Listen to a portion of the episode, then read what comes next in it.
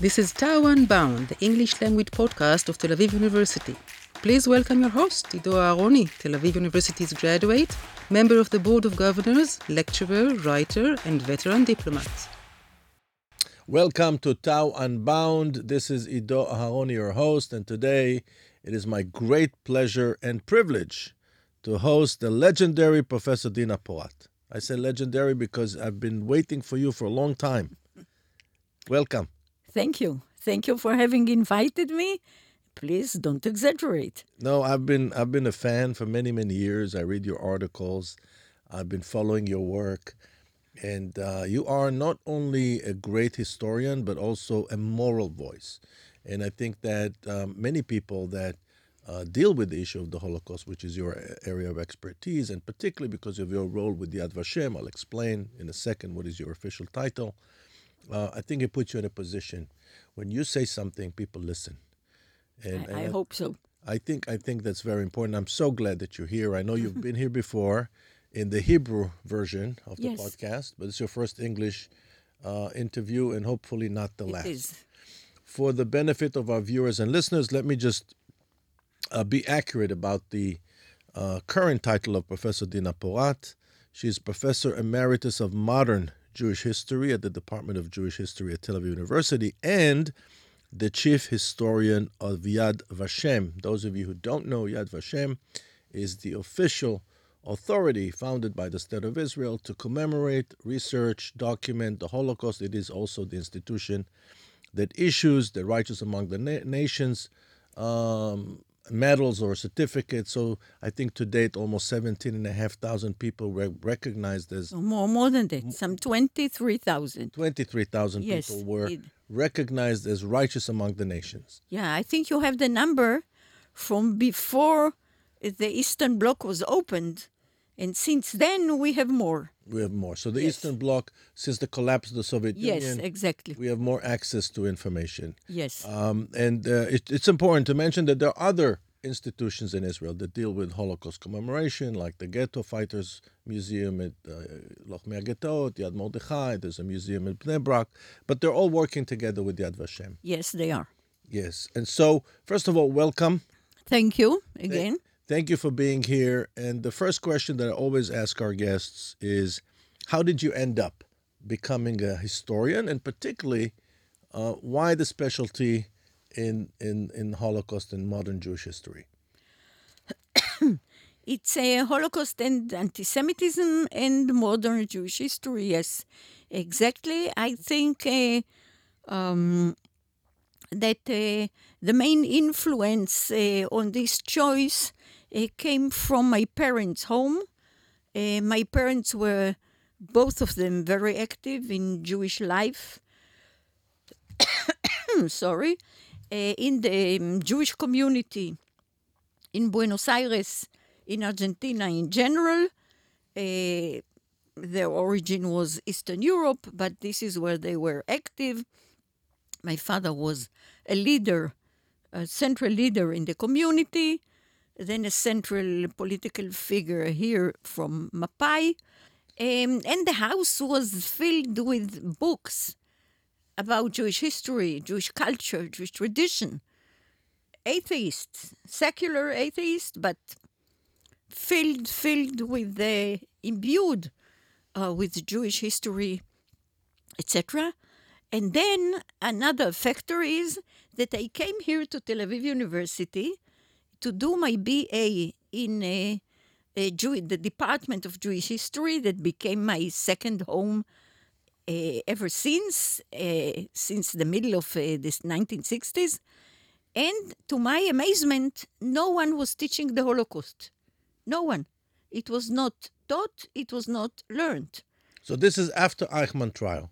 Still, yes, no one it is a few years after the Eichmann trial, and still the attitude was that it is dangerous for the mind, for the emotion to deal with the Holocaust. And this is where I trust I started to fill this gap in. So you started um, doing something that was not, you, you know, was not common at the time. No, it was not at all common. The head of uh, the head of the department, Professor uh, Shlomo Simonsohn, may he rest in peace, he was director of the university for at least uh, eight years, said that I look like a very nice girl, but I will go mad if I deal with the Holocaust and anti Semitism. And I said no. And Professor Daniel Carpi and Uriel Tal were the first ones to come from the Hebrew University and teach us. This is where we, we started. I, I saw everyone was then dealing with Zionism. Right. And the, and the notion was that if we talk too much about the Holocaust, not only that it's it would danger, endanger the the solidarity and the unity of um, of statism, right? Which the Yes. IDF was at the center of this notion. Exactly. Ben Gurion didn't want to hear about dealing with the Holocaust. So uh, this is why I um, why and where. These are the two reasons for which I started. Amazing. This is uh, a little known chapter. So you're a pioneer in many ways. Well, uh, we started then uh, teaching, learning about the Holocaust, and then the development, the, the development inside Israeli society was towards more relations with the diaspora, more understanding of what happened uh, during the Holocaust, and many more started dealing with it, teaching, writing, etc. So then I moved to the field of anti-Semitism, which was which was again almost untouched uh, before. That's uh, and that's a beautiful segue to my first question to you, uh, which relates to, of course, what happened to us after 10-7. So you wrote a, a very important piece in it was pu- published in Haaretz, in which you make a distinction between anti-Zionism and anti-Semitism. If you could clarify to our listeners and viewers, uh, what is the difference between the two? Well, I would say that um, for quite a while, for a few decades after Israel uh, was established, uh, there was a, a distinction between anti Semitism, which was more an attitude against the Jews no outside Israel, Jews in Jewish communities worldwide, and anti Zionism was a sort of a criticism and an attitude toward the young Jewish state. And the notion was also that, um, in fact, we have, after the of, uh, establishment of Israel, like two, two types of people, Israelis and Jews, and that they are different. but what happened with time was, and especially it so happened after the notorious Durban conference uh, in South Africa in 2001. Uh, it was meant to be a UN conference against racism, and in a matter of a few days, it turned into a tirade against the Jewish people, against Israel. Two days after it ended, the Twin Towers fell. It was Israel with the West, with the United States.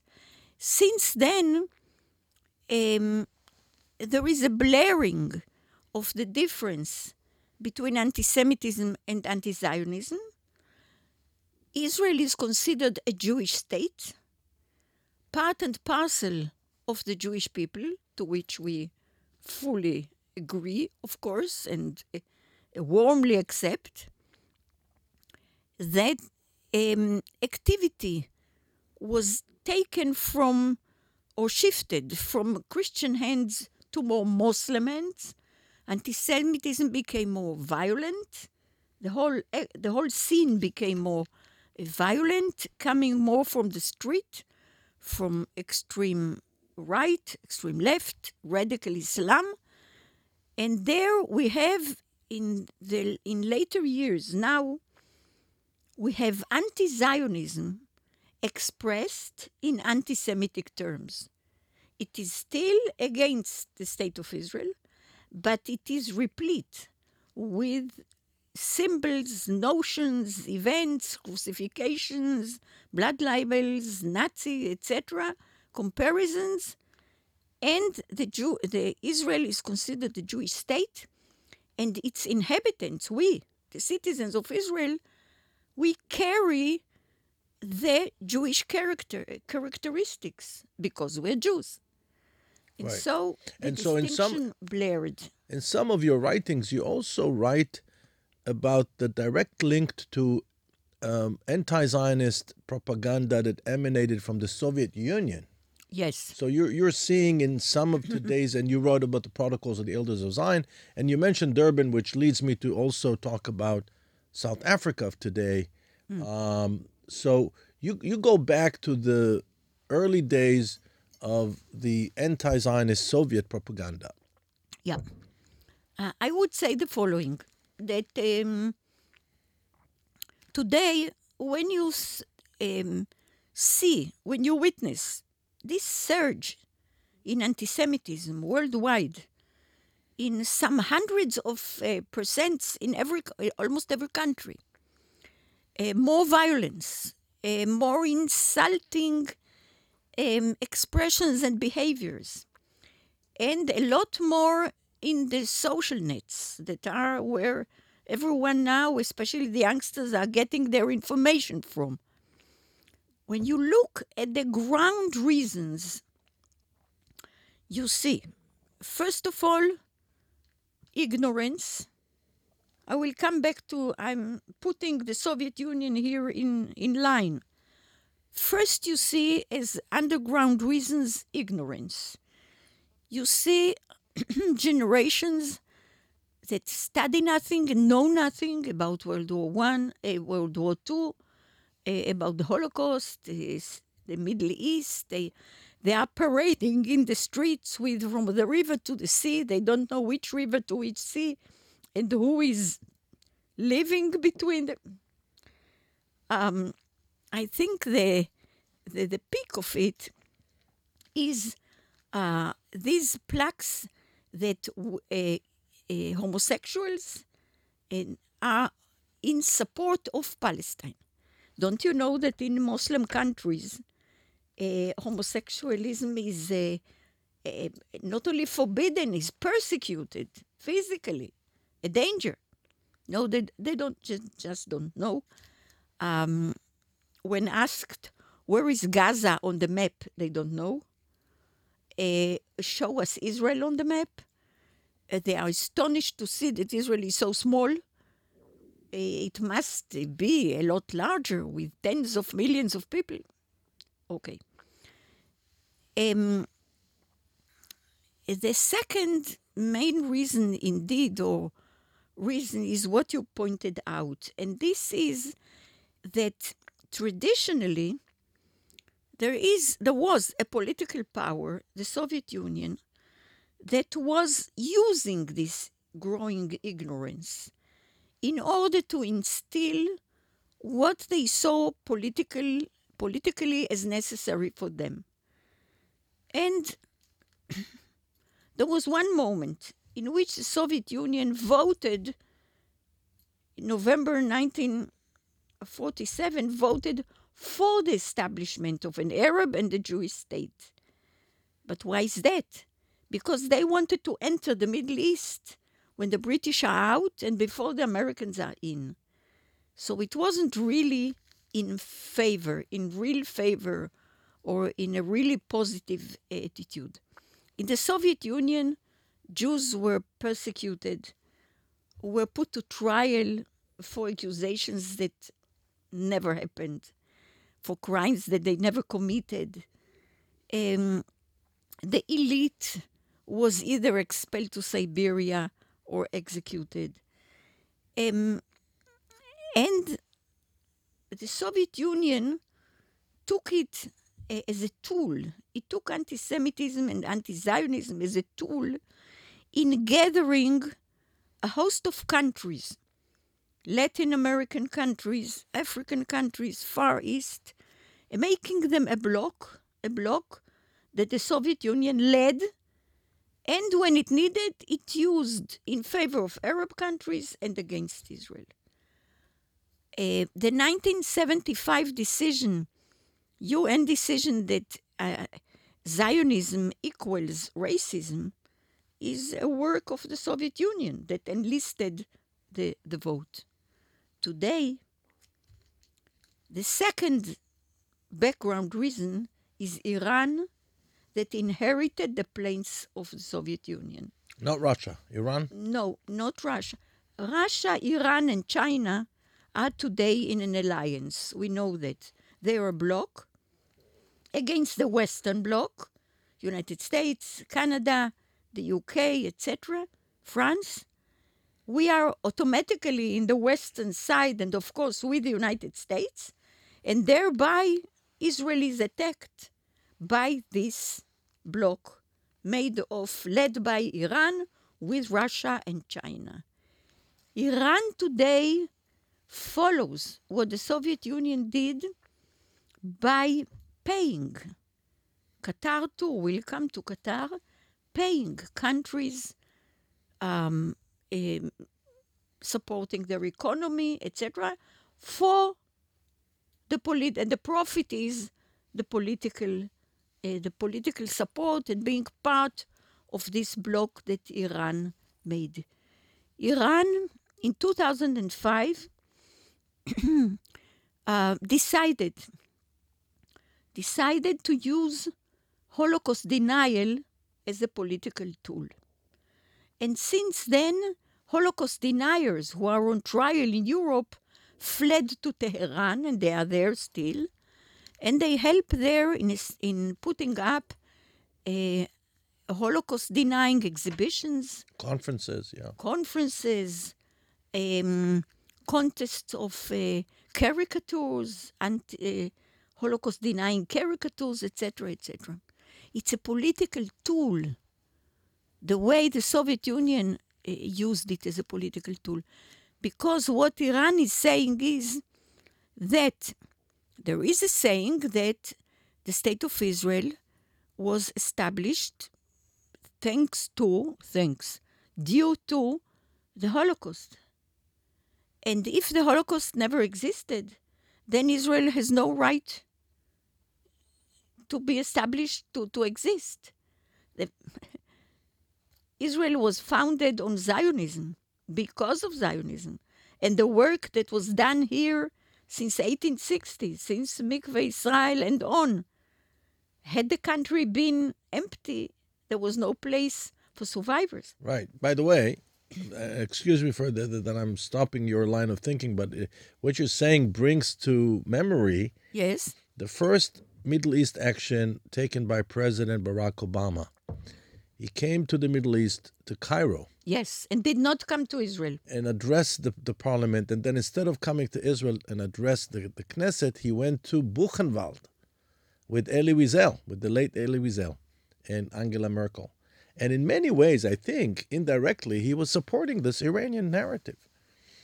Yeah, in Ig- indirect. Ignoring, yeah, indirectly, ignoring Israel yes. and going to the Holocaust. And that was his way of balancing. Yeah, and his way of connecting himself to the Jews in the United States, for Yes. whom and for whose identity the Holocaust is quite um, a factor.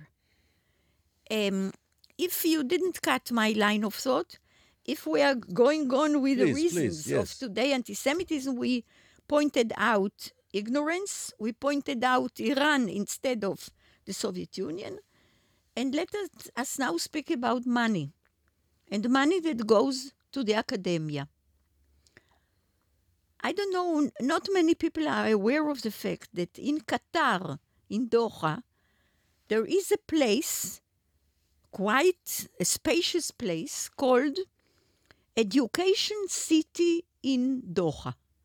And there, Qatar is financing branches of American University, Cornell Medicine, Georgetown, Georgetown, one of the best of the Ivy Leagues. A good university in Dallas, Texas, got a billion, not a million, a billion, what we call in Hebrew milliard, a billion dollars from Qatar in and for what? They with this billion they bought the ownership of 50 research projects in Dallas, Texas, and financing a branch in Doha. Now, this university is the first one to pull itself together after what happened with the three presidents uh, of um, Harvard, Penn, and Yale, uh, not Yale, MIT. yeah. MIT, sorry, uh, in the Congress. Dallas was the first to pull itself together and cut off its branch in Doha. But it still remained with the money they got before.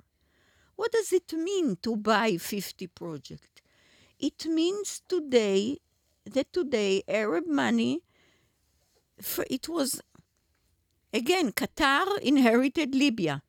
Libya during the days of Muammar Gaddafi was paying. Now Qatar is paying, especially American, Canadian universities, and then it gets hold of the contents. It buys chairs, it buys uh, tenures. What you can study today in a faculty that teaches the Middle East is not the Middle East, is not really the Middle East. And the great danger is that in these universities, the next generation is growing of leadership is growing up. And this is what they are exposed to. And in many times, this is what they are studying. On top of that, there is this atmosphere in faculties that are dedicated to gender. They started with gender, with taking care of women's rights. But now they're taking care, and this is very good in itself, very idealistic, of anyone who is an underdog, a minority, a black, a Afro American, Indian, women in Muslim uh, countries, homosexuals, etc. The Jews are a minority. They also need protection and taking care of their rights, but they are not there. They are not in the list of protected minorities and detect groups because in these academic circles, Jews are called privileged. They are privileged because they are white, because they are born, so they say, to better education, better financial means in their families, um, better access to administration positions. They belong to the administration that is hated by those persecuted.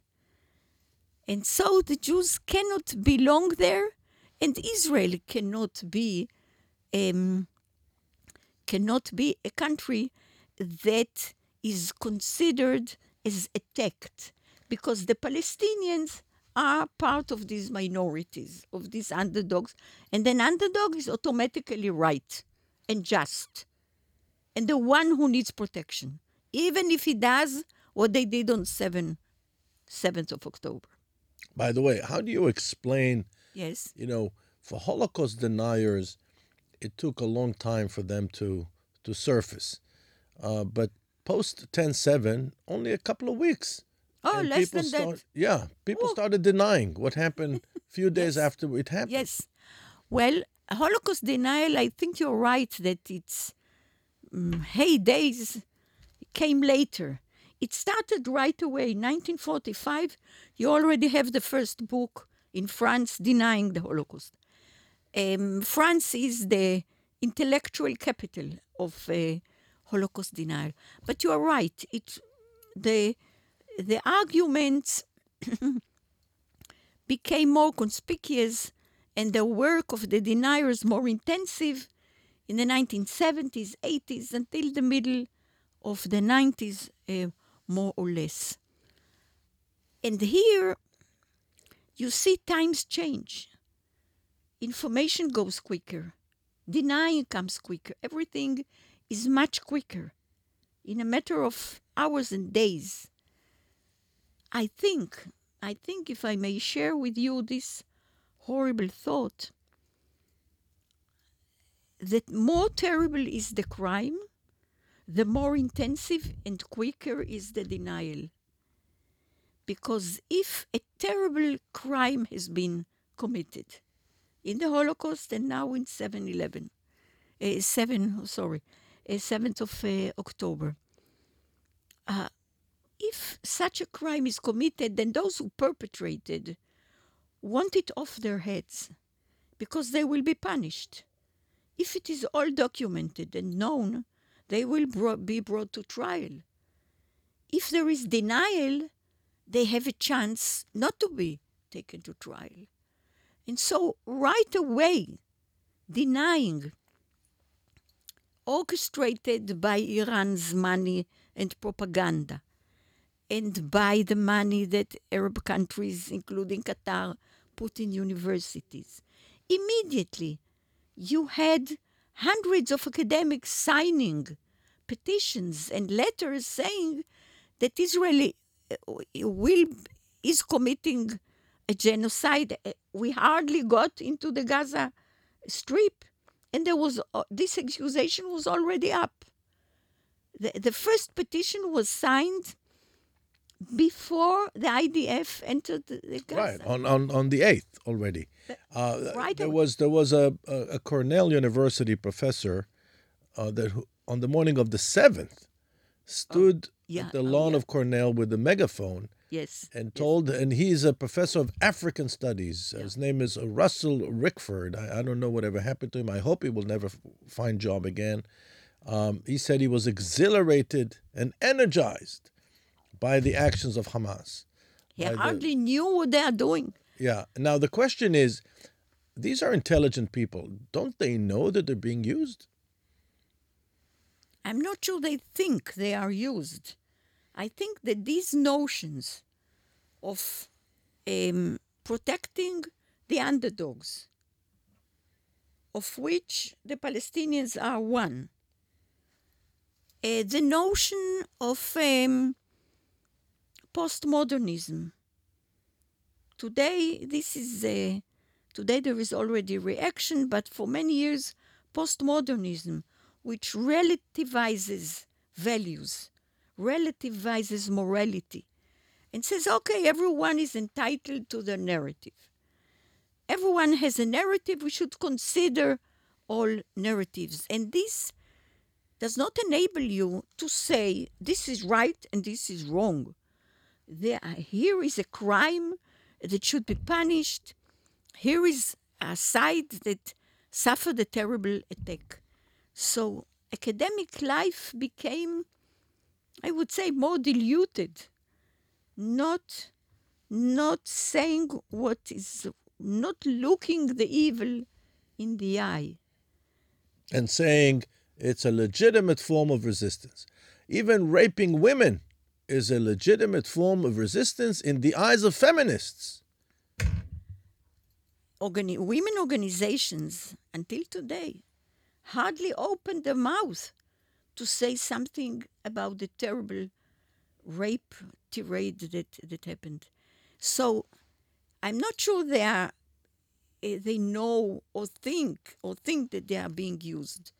They are sticking to their notions and to their ideals. And do not let events change it because then if they admit what happened they would have to admit that they were siding and backing and supporting a side palestinians that was proved to be criminal upside down. They will have to say okay we regret we were wrong. They'll have to part ways with the underdog. yes and no one wants to admit that he was wrong That the underdog is wrong. so they go on By the way, it's one of the first things that I tell my students uh, when I teach international relations is that what I learned in my many years in diplomacy is that sometimes the underdog is wrong. And in the case of the Palestinians, I think that um, many people can identify with the political plight of the Palestinians, including many Israelis do. Uh, but you cannot support Hamas and you cannot support terrorism and you cannot support and terrorism. killing constant killing of civilians. Yes, yes, yes. So the, we, we're running out of time, and I just wanted to ask you, uh, from your perspective, from your historical perspective. So you identify this recurring cycle, only this time different actors, right? Libya in the past, now it's uh, Qatar, the Soviet Union, now it's uh, Iran, and so on and so forth.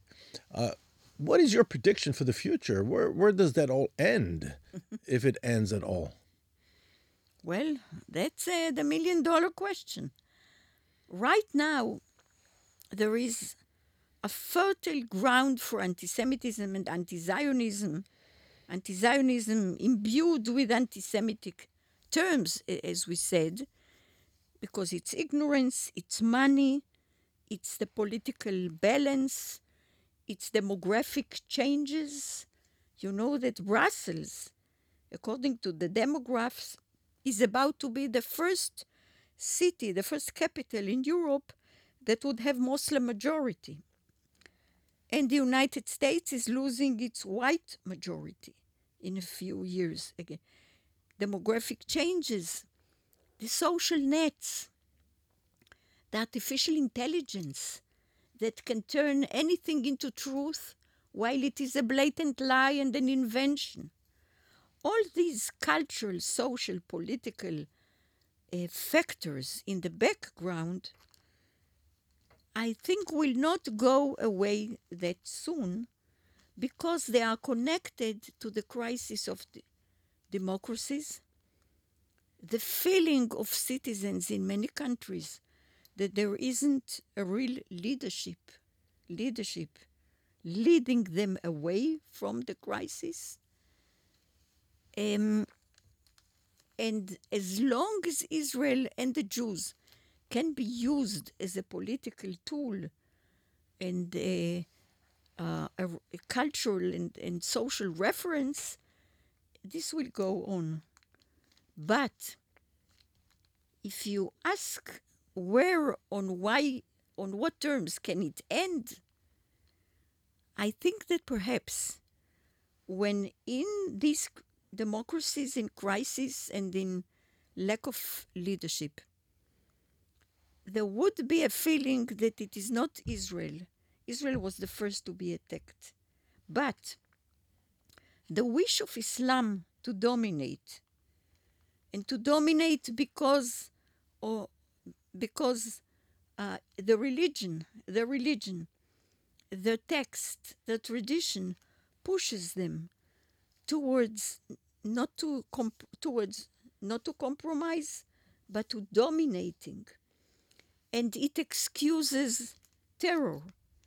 If this enters Western countries, the way it did on 9 11, the way it did in uh, some cases in France, in Belgium, if this starts, and today there are fears after the 7th of October that such events may rise and may happen, then perhaps there would be a shift in, cha- in change. One last question. In, in one of your Notions. articles, you, you made a distinction between comparing to the Holocaust and making an association that is related to the Holocaust. So I'd like to ask you a question about you who studied what happened to Germany that fell into Nazism. How can Western, open Western pluralistic democracies protect themselves from the very freedoms and liberties that they themselves grant? Because it seems to me that's the main problem today. That's the vulnerability of democracies. Yeah. Uh, I think you're absolutely right. And it is connected to your former question about when would it end or where will democracies and academia in democratic countries pull itself um, together. I think that studying the years before World War II and before the Holocaust, studying the signs. When does a democracy weaken? When does it lose its hold? When do you understand that the mind of society is being influenced by negative propaganda etc. When negative leadership is coming up, if you know the signs and you know your history, I think you can take care. You can take care and be on your guard. Well, on this optimistic note, I'd like to end our fascinating discussion. We learned a lot from you. Uh, I would like to thank you Thank you. for all that you do. Please continue to express your voice and opinion uh, in the press and elsewhere. You're doing a very important work. Thank you very much. You And- too.